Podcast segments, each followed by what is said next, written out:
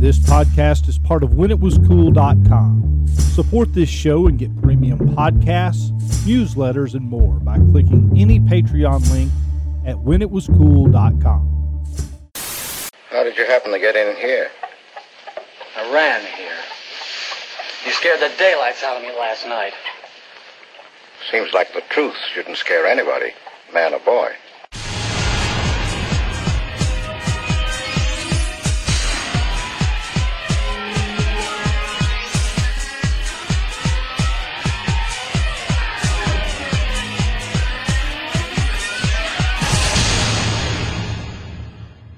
What's the matter, Lieutenant? Is this thing getting you? Oh, no. I'm just thinking about public reaction to all this. Hey everybody, and welcome to When It Was Cool Dark. I'm your host, Carl Stern. Thank you very much for joining me. We are talking about 100 of the darkest moments in pop culture history. This series will be finishing up in 2023. We are over 3/4 of the way through this series now. This show is produced and distributed by whenitwascool.com and the When It Was Cool Podcasting Network. Hope you will check us out wherever you get your podcast from. I hope you'll go there and type in the words When It Was Cool and subscribe not only to When It Was Cool Dark, but also When It Was Cool Retro Pop Culture and When It Was Cool Wrestling to enjoy our shows. And then if you like what you're doing, and we hope you do, hope you'll become a Patreon supporter at whenitwascool.com, where we have over 2,000 shows in our archive. Yes, you heard that right. So for as little as $1 a month, you can have plenty of stuff to listen to in 2023. So today's show, and I can't believe it's been this long, 1999 is when today's events took place. And we're going to be talking about, in terms of popular culture today, we're going into the realm of sports. Now, I'm not a big golf fan myself. I don't really play golf. I have played it in the past, but I'm not like a golfer or anything like that. It's been years and years since I've even set foot on a golf course. Just not the sport for me. But it is a very popular sport, and there are pro golfers, and pro golfing is a very popular sport. And we're going to talk about a tragic death involving a professional golfer today. Now, when you think about golf, we've talked about some sports where people have died doing those sports. Everything from professional wrestling to even professional baseball and hockey. And those were certainly tragic events. And today's obviously didn't take place on a golf course. I mean, there's very limited ways. It's not like the most dangerous sport in the world or anything like that. I suppose there could be a golf cart accident or something like that. Or I mean, I guess even more realistically, like a lightning strike, right? I mean, we've heard of that happening. But today's events took place off of the golf course. But it certainly made the news. It was a very unusual tragedy that struck the golf world. And that is the death of Payne Stewart. And again, I can't believe this happened back in 1999. I vividly remember watching this unfold on television and thinking, wow, at that time we didn't even really know what was going on. I live in the state of Alabama, a college football fan, as most people in our state are. It's a very college football heavy fan. And there's a connection to our state there as well. Someone aboard that plane was a former Alabama football quarterback. And so we're talking about a plane crash that happened in 1999. I want to go to the Washington Post, to the story as it appeared at that time. We're going back to October of 1999. This is from the Washington Post, October the 26th, 1999 to be specific. Golfer Payne Stewart dies in jet crash. And the story has even a stranger twist, in that odds are that headline is in fact probably wrong. Probably Payne Stewart died before the plane crashed. How did that happen? Well, let's investigate and see. It's a very sad story, very interesting story, but sad story to be sure. Yes, a professional golfer dies, has a plane crash, but may not have died in that plane crash. His death may have happened before that. So let's dive into it and see what happened. This is from Minot, South Dakota, your date line, October 25th, 1999. A Learjet carrying a professional golfer, Payne Stewart, and at least four others, streaked uncontrolled for thousands of miles across the heart of the country today. Its occupants apparently unconscious or already dead before it plunged nose first and crashed in a field near this north-central South Dakota hamlet. No one on the ground was hurt, and there were no survivors aboard the aircraft, which came down in a marshy area about 2 miles southwest of here. The cause of the uncontrolled flight and crash after the Learjet 35 apparently ran out of fuel were not known, but aviation experts speculated that the aircraft may have lost pressurization and that the emergency backup systems failed as the plane's autopilot kept it in the air. Loss of pressurization, before above 30,000 feet would cause occupants of the aircraft to lose consciousness from oxygen deficiency in 1 or 2 minutes, the experts say. During some of its eerie, almost 4-hour journey from Orlando to a swampy grassland in South Dakota, the Learjet was shadowed by Air Force and National Guard jet fighters, whose pilots reported that the aircraft's windows were frosted over, suggesting that it had lost pressurization. The Air Force pilots also reported that the Learjet meandered from as low as 22,000 feet to as high as 51,000 feet, but it never strayed from a northwest heading. The military were not armed with air-to-air missiles, and Pentagon officials said that they never considered shooting down the Learjet. The Federal Aviation Administration said that this thing was headed to a sparsely populated part of the country, so let it go, a senior defense official said. According to the FAA, the plane left Orlando, where Payne Stewart lived, at 9:19 a.m. Eastern Time today and was bound for Dallas. Stewart, a two-time U.S. Open champion, was scheduled to play later this week in the PGA Championship in Houston, the tour's final event of the year.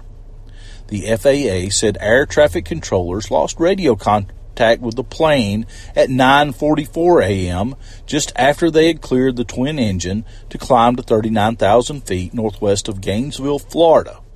An FAA spokesman said that air traffic controllers noted significant changes in altitude by the plane, but that the aircraft's crew did not respond to repeated radio calls from the ground. Pentagon officials said the military began its pursuit of the ghostly civilian aircraft at 10:08 a.m. when two Air Force F-16 fighters from Tyndall Air Force Base in Florida that were on a routine training mission were asked by the FAA to intercept it. The F-16s did not reach the Learjet, but an Air Force F-15 fighter from Eglin Air Force Base in Florida that was also asked to locate it got within sight of the aircraft and stayed with it from 11:09 a.m. to 11:44 a.m. when the military fighter was diverted to St. Louis for fuel.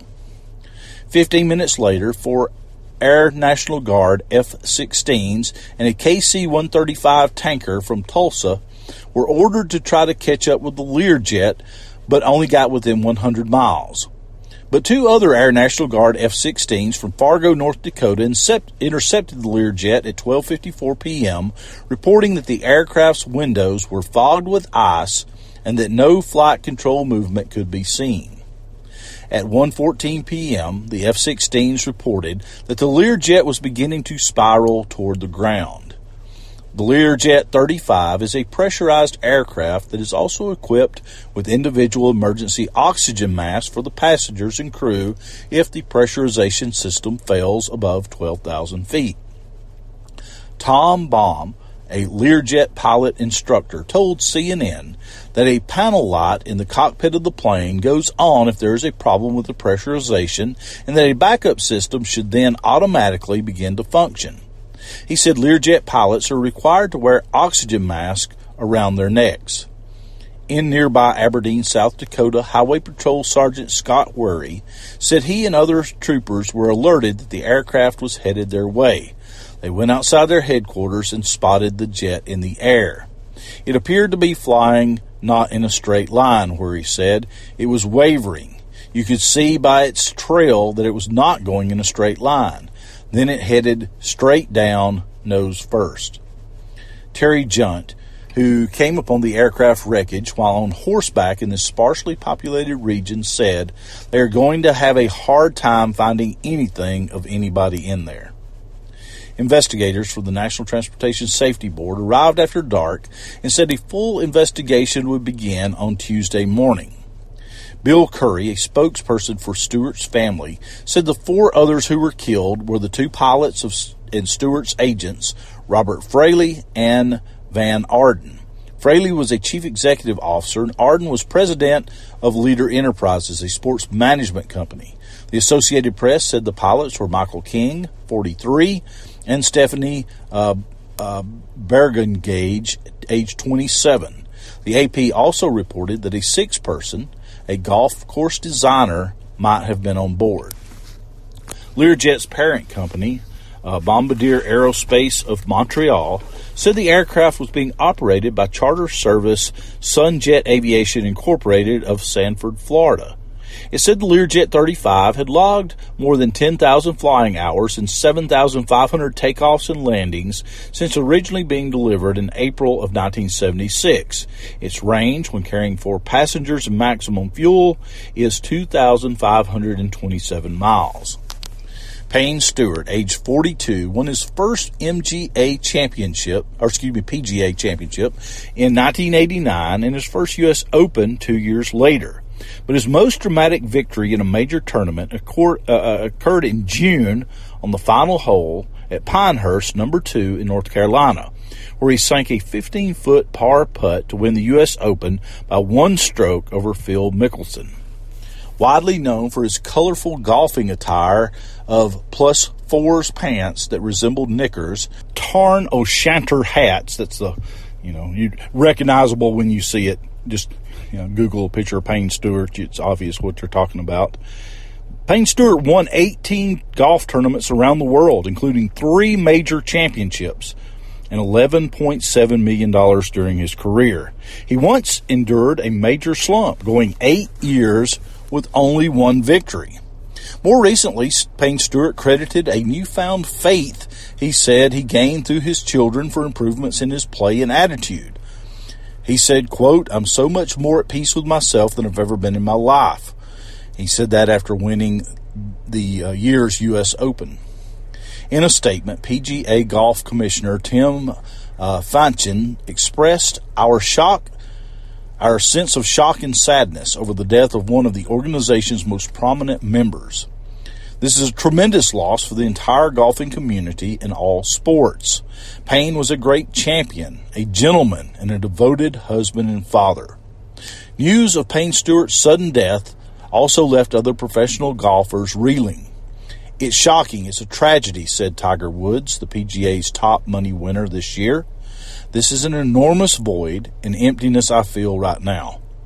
Stewart is survived by his wife, Tracy Ferguson, a daughter, Chelsea, who was 13 at the time, and son, Aaron, who was 10 at the time. So you can see, a lot of detail in that article. Payne Stewart was a very accomplished golfer, and you can just see a lot of the questions, the mystery surrounding it at the time, conjecture, I guess you could say, about what exactly did happen and how it happened. We will find out more on it coming up in this show.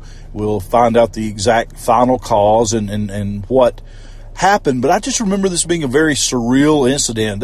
News stations were covering this. Of course, at this time, 1999, your 24-hour news stations were well entrenched in society. CNN, Fox, MSNBC, Headline News. It seemed like there were half a dozen news channels completely on the news cycle. And so stuff like this was heavily covered. And I can remember watching, just being glued to the television as a multi-hour ordeal unfolded.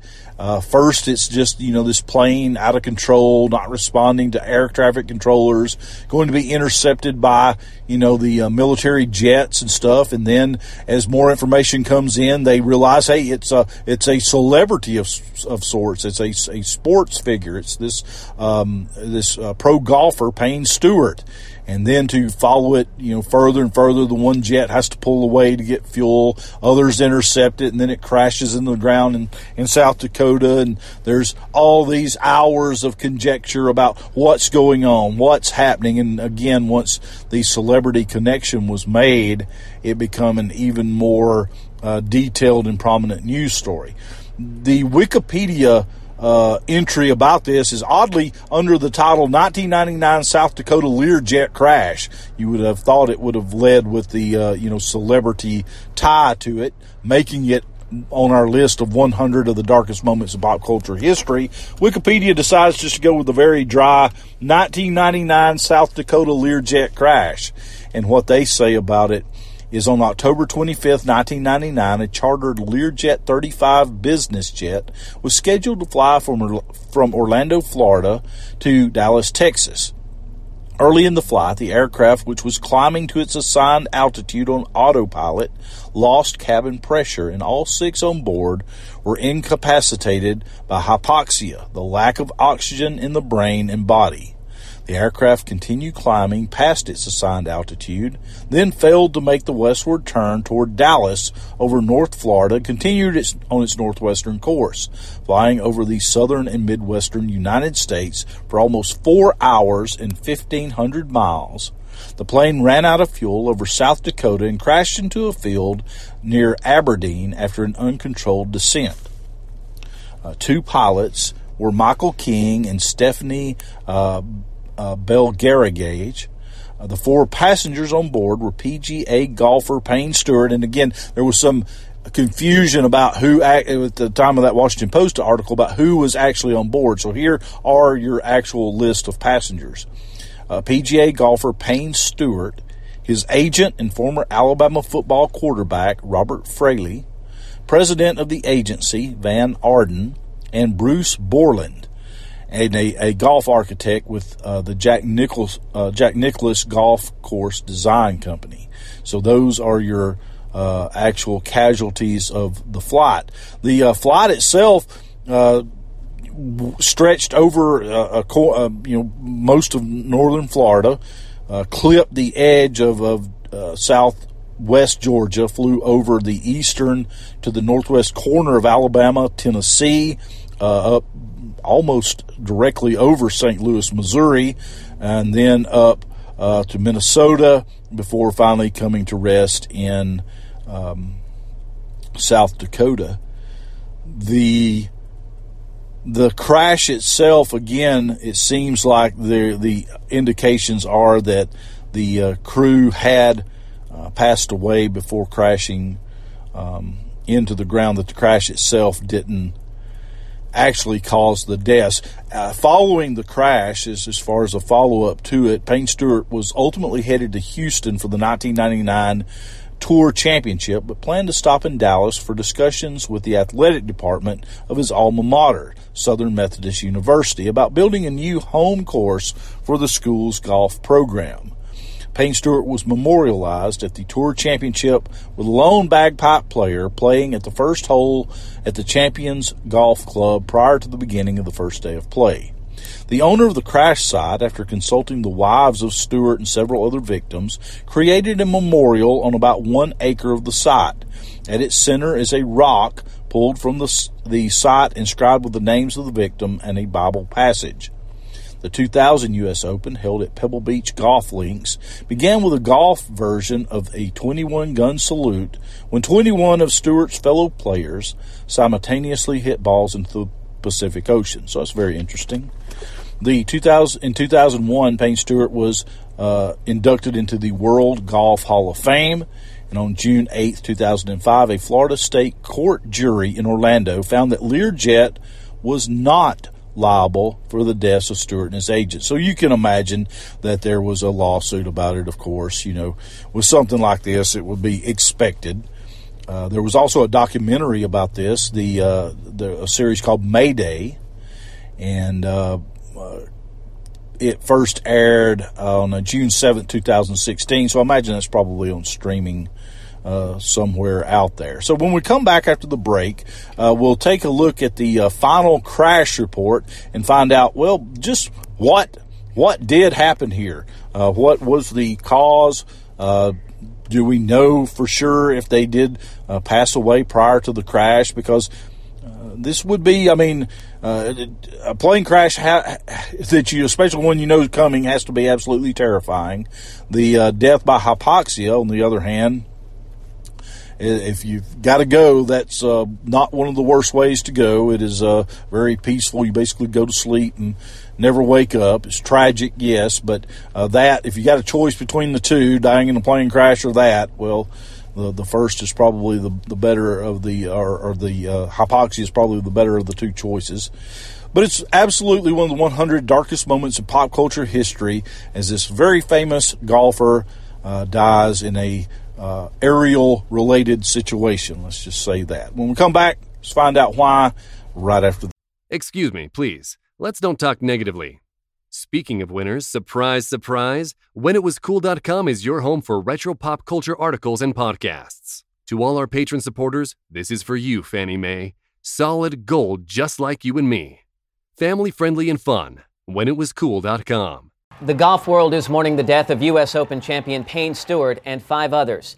Now comes the investigation into one of the most unusual incidents in U.S. aviation history today, Tuesday, October 26, 1999.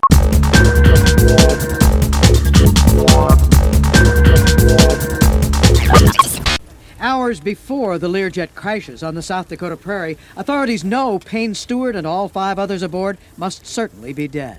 Know that from Air Force Captain Chris Hamilton, who first intercepts the plane in flight.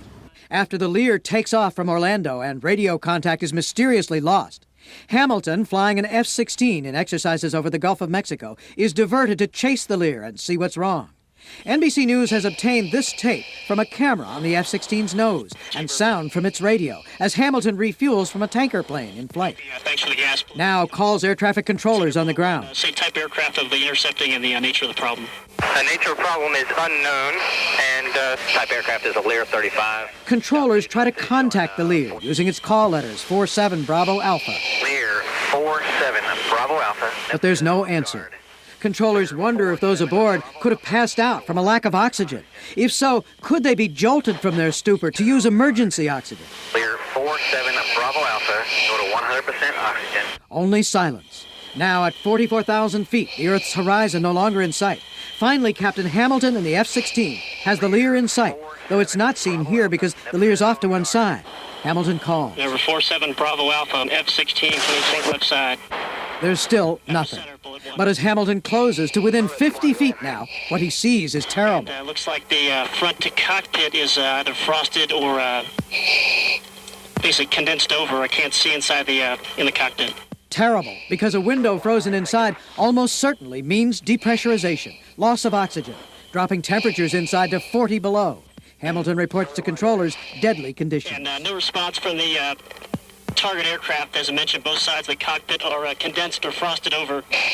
Could not see in the cockpit area. No apparent damage to the aircraft. No broken window or hole in the plane. No ready explanation for loss of oxygen. Did everything look like it was intact? Did it look like there was any damage to the aircraft? I saw no damage to the aircraft that I could see. And still no response. As the F-16, low on fuel now, breaks off, all hope lost. Pilotless, the Lear flies on autopilot, halfway across the country until it runs out of fuel and spirals to Earth in a very remote area. Today, Captain Chris Hamilton recalls his frustration that day. I was basically flying about 50 feet away from the Learjet at the time, and it was just a very disheartening feeling to be that close and recognize those people in that aircraft were in distress and I couldn't do anything to help them. Clearly, there's going to be a lot of questions about this unique incident. I mean, it's a plane crash, but maybe the plane crash didn't cause the deaths. What if it was even hypoxia? The plane cabin lost pressure. What caused it? Was there some sort of malfunction? As we've already learned, there was a lawsuit apparently, but Learjet was determined not to be at fault in it. So there had to be some determinations made. So let's see if we can find out what actually happened. The final Payne Stewart crash report is released, and this is from an article from ABC News, dateline November 28th, 2000. So basically a year after the crash, to a year-long investigation. Let's find out what, if anything, that we're able to determine. After a year-long investigation, investigators say that they are unable to pinpoint exactly what caused the crash that killed golf champion Payne Stewart and 5 others last year. In the final report released today, the National Transportation Safety Board said that the probable cause of the crash was the loss of consciousness of the 2 pilots caused by a loss in cabin pressure and a failure to get emergency oxygen. However, the NTSB officials were unable to determine what caused the cabin pressure to drop. The investigation, the NTSB Chairman Jim Hall noted, was hampered by the extensive damage to the plane and the fact that it was not equipped with a flight data recorder. The airplane was not equipped with a flight data recorder, an invaluable tool in most major investigations, and it had only a 30-minute cockpit voice recorder, Hall said.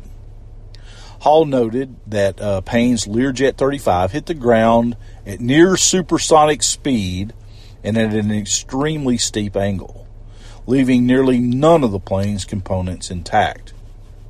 The board also could not determine whether an emergency oxygen bottle had been as fully charged as it should have been or had been, or whether the pilots had lost their capability to perform before or after donning oxygen masks. Payne Stewart's plane crashed on October 25, 1999 near Aberdeen, South Dakota. It began veering off course shortly after takeoff from Orlando, Florida, en route to Dallas. Air traffic controllers lost radio contact with pilots 25 minutes after takeoff when the plane was climbing through 37,000 feet and located northwest of Gainesville, Florida. The business jet continued to head northwest for more than 4 hours until apparently running out of fuel. Investigators told the NTSB the Air Force and Air National Guard tried to intercept the jet during its fatal flight. Military pilots said the windshield of the jet appeared to be frosted or covered with condensation and that they could not see inside the crew's cabin. They did not notice any other structural damage or abnormality to the plane. Business associates Van Ardan, Bruce Borland, and Robert Fraley, and pilots Michael Kilgran and Stephanie Bellegrade. There's a typo here. I think they've run the word "clean" and the word "and" together here. Were killed with Stewart in the accident. Payne Stewart's family and the families of his business associates have filed suit against Sunjet Aviation Incorporated and JetShares One Inc., the plane's operator and owner, respectively. The FBI is pursuing its own investigation of Sunjet and has seized company records to determine if it may have broken federal rules on maintenance and record keeping. Again, none of this is really abnormal. It was, I suspect, it was just such a high-profile situation, and obviously something went wrong. Obviously, there was some sort of mechanical failure or human failure or something involved here that bears in investigating. So, again, I don't think I would read anything sinister into any of these investigations. It sounds all correct in what's happening here. In the wake of the Payne Stewart crash, the NTSB sent 11 safety recommendations to the Federal Aviation Administration. Among other things, it urged the FAA to revise existing guidance about high-altitude operations to reflect the time of, quote, useful consciousness and the rate of performance degradation after decompression.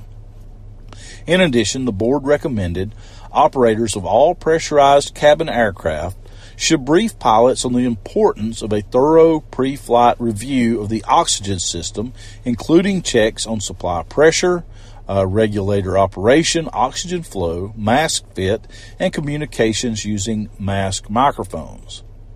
And so, again, so it looks like some things, some new standard operating procedures came out of the crash. But again, very too bad. I mean, it was obviously a super catastrophic crash that the information about it not having a flight data recorder, which probably a jet of that size may not have been required to have, probably wasn't required to have, hindered the investigation. And we also learned from that report that apparently at near supersonic speed did this plane crash nose first into the ground. And you can imagine there was probably very little to nothing that could be gleaned from the wreck scene that could help determine a cause. It was probably so violent and dramatic a crash. The Learjet's cockpit voice recorder, the CVR, which was actually recovered from the wreckage, contained an audio recording of the last 30 minutes of the flight. And it was an older model which only recorded 30 minutes of audio. The aircraft was also not equipped with a flight data recorder. At 17:10 Universal Time, the Learjet's engines can be heard winding down on the CVR recording, indicating that the plane's fuel had been exhausted. In addition, sounds of the stick shaker and the disconnection of the autopilot can be heard. With the engines powered down, the autopilot would have attempted to maintain altitude, causing the plane's airspeed to drop until it approached a stall speed, at which point the stick shaker would have automatically engaged to warn the pilot, and the autopilot would have been switched itself off. At 17:11 Universal Time, the Lear began a right turn and descent. Nodak 32 remained to the west, while Tulsa 13 broke away from the tanker and followed N47BA, the plane's number, down. At 17:11, the Nodak 32 lead pilot reported, "The target is descending and is doing multiple rolls. Looks like he's out of control. In a severe descent. Request an emergency descent to follow target." The Tulsa 13 pilot reported, "It's soon to impact the ground. He is in a descending spiral." Impact occurred approximately 17:13 Universal Time or 12:13 local time. After a total flight time of 3 hours 54 minutes, with the aircraft hitting the ground at near supersonic speed and at an extreme angle. The Learjet crashed in South Dakota, just outside of Mena in Edmonds County, on relatively flat ground, and left a crater 42 feet long, 21 feet wide, and 8 feet deep. None of its components remained intact. So the investigation, obviously, with something that's been followed by all the news, followed by all these 24-hour news sites on live TV, the military's involved. There is evidence that people are deceased on this plane prior to the crash. You can imagine the investigation is very, very detailed. We've already talked about the outcome of it, where they were unable to determine what exactly led to this. The National Transportation Safety Board has several levels of investigation, of which the highest is a major investigation. Because of the extraordinary circumstances in this crash, a major investigation was performed. The NTSB determined that, as we previously stated, the probable cause of this accident was incapacitation of the flight crew members as a result of their failure to receive supplemental oxygen following a loss of cabin pressure for undetermined reasons. The board added a commentary regarding the possible reasons why the crew did not obtain supplemental oxygen. So here's where they begin theorizing. Why did they not get their oxygen masks on? What's going on inside this plane very shortly after takeoff to cause this catastrophic crash almost 2,000 miles later? Following the depressurization, the pilots did not receive supplemental oxygen in sufficient time and or adequate concentration to avoid hypoxia and incapacitation. The wreckage indicated that the oxygen bottle pressure regulator shutoff valve was open on the accident flight. Further, although one flight crew mask hose connector was found in the wreckage, disconnected from its valve receptacle, the other connector was not recovered. Damage to the recovered connector and both receptacles was consistent with both flight crew masks having been connected to the airplane's oxygen supply lines at the time of impact. In addition, both flight crew mask microphones were found plugged into their respective crew microphone jacks.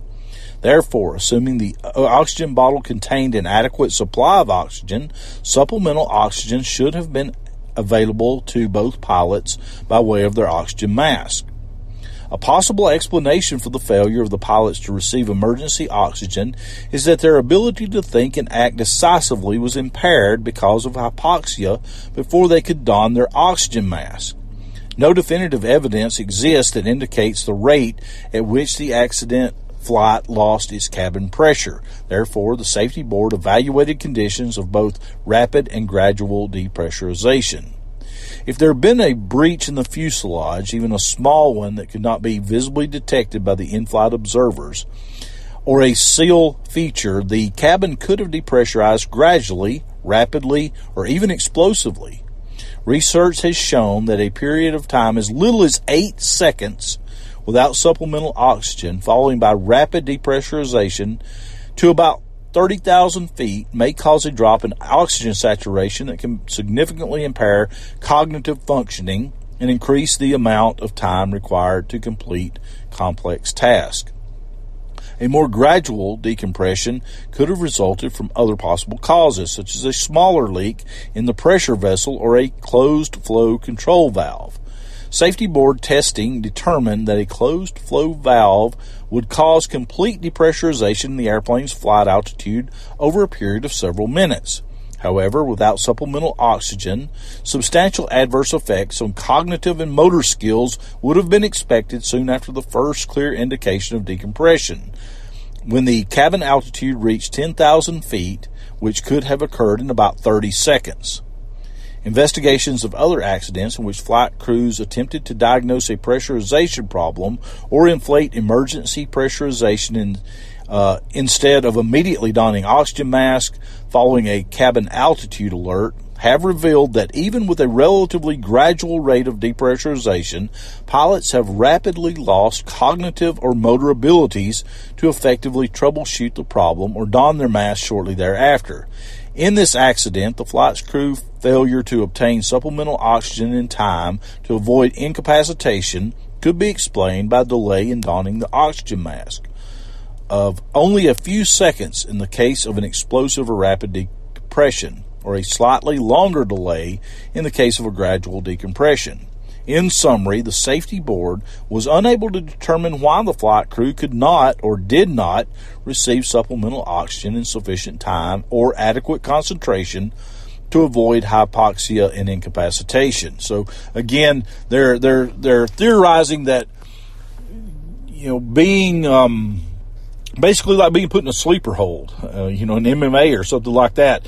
You so quickly lose oxygen to the brain that you don't have time to make decisions, and your oxygen deprivation is causing confusion. It's causing you not to make rational decisions. Even if you realize something's going on, you may not have the mental faculties to go, oh, I need to put my oxygen mask on. So it's a very quick acting incapacitator, and that's what the NTSB's has basically theorized. The NTSB report showed that the plane had several instances of maintenance work related to cabin pressure in the months leading up to the crash.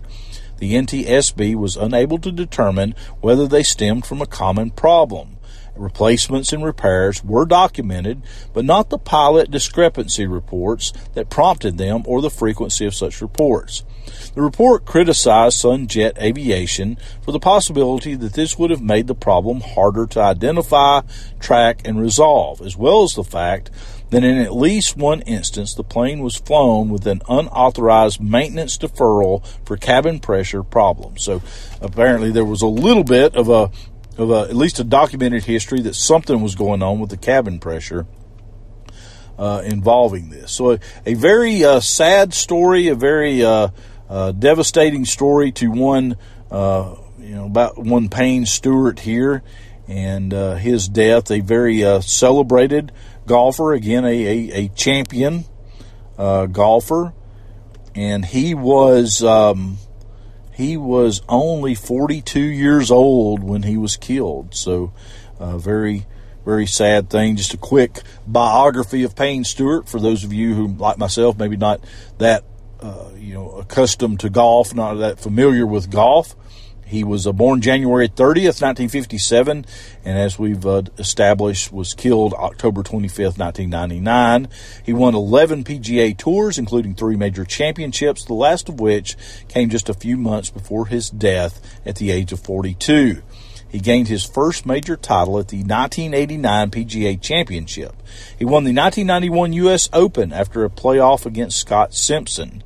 At the 1999 U.S. Open, Stewart captured his third major title after holding a 15-foot par putt on the final hole for a one-stroke victory. Payne Stewart was a popular golfer with spectators who responded enthusiastically to his distinct clothing. He was reputed to have the biggest wardrobe of all professional golfers and was a favorite of photographers because of his flamboyant attire. So a very lot of showmanship in his game, and apparently a very accomplished, good champion golfer as well.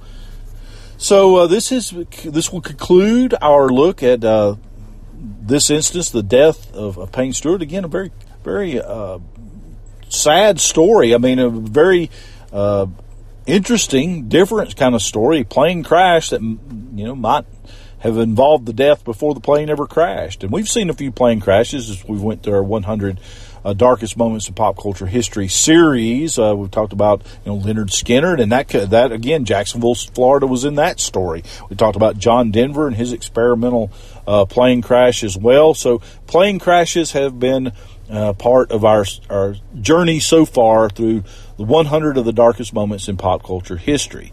So I thank you very much for listening to this show. I hope you found it informative. And again, the object of this is not to depress anybody, that understand there's a lot of death and destruction in this series, but rather to celebrate the lives of those artists who may have been taken too soon through some sort of act or accident or even crime or something of that nature. There have been many of these in this series so far, and for ones maybe like PGA golf, hockey, golf. They're not things I've ever been really that interested in or invested in, but I find it fascinating to learn about these people, these masters of their craft, and I always love hearing, no matter if it's even something I'm not that interested in or that knowledgeable about. I love to hear any time some master of a craft is explaining their craft, because I find it fascinating. The thought process of many of these champions is often very similar. They're often very motivated people and understand nuances and technicalities of the things they do better than most. And I think that defines a champion, is knowing what you do better than anybody else does. And so that's fantastic. And so if you're a golf fan, go check you out some Payne Stewart and look back on his career. So thank you very much for listening. We will be back here next week with another installment of the show. Right now, over at whenitwascool.com, the big thing we have going, speaking of it's not really a sport, although it involves tremendous athleticism. We're talking about the art form of professional wrestling, and we have at the beginning of the year, introduced our giant feature article, the biggest one we've done in a while, 201 of the greatest pro wrestlers of all time, the definitive list of the 201 greatest pro wrestlers of all time. And the reason I say that, because wrestling is an art and it's subjective, and what you find interesting and exciting and, quote, good about it may be different from other people. So how can you come up with a definitive list? Well, what I've done is I've come up with the universal consensus. I've taken over 30 different sources, Different people have made top 100 lists, different magazines, books, websites. I've made these, top 100 list. Pro Wrestling Illustrated magazine famously does a 500 list every year. I've taken those, top 50 books, whatever. Then I also took wrestling historians. Several very respected wrestling historians and researchers had done their own top 100 of all time. So what I did was I took all of those, assigned a point value to every digit in there, 1 through 100, and averaged those out. And now we know the universal consensus of many major mainstream publications, from Sports Illustrated all the way to Pro Wrestling Illustrated, and many wrestling historians, who the universal consensus is for the 201 greatest pro wrestlers of all time. So I hope you'll go to whenitwascool.com if you're interested in pro wrestling or just interested in a good read. Even if you're not, again, masters of their craft doing something is always interesting. So check that out. I hope you will become a Patreon supporter at whenitwascool.com. That's how we do our podcasting network. That's how we do articles like that. We need your help. So thank you very much for checking it out. Look forward to seeing you here again. And do check out the other shows on our podcasting network. Thank you very much for listening.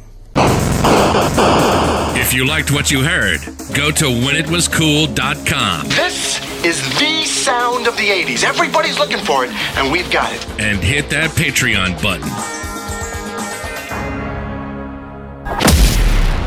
If you'll excuse me, I need to go buy a new Cyndi Lauper CD and have myself a little cry.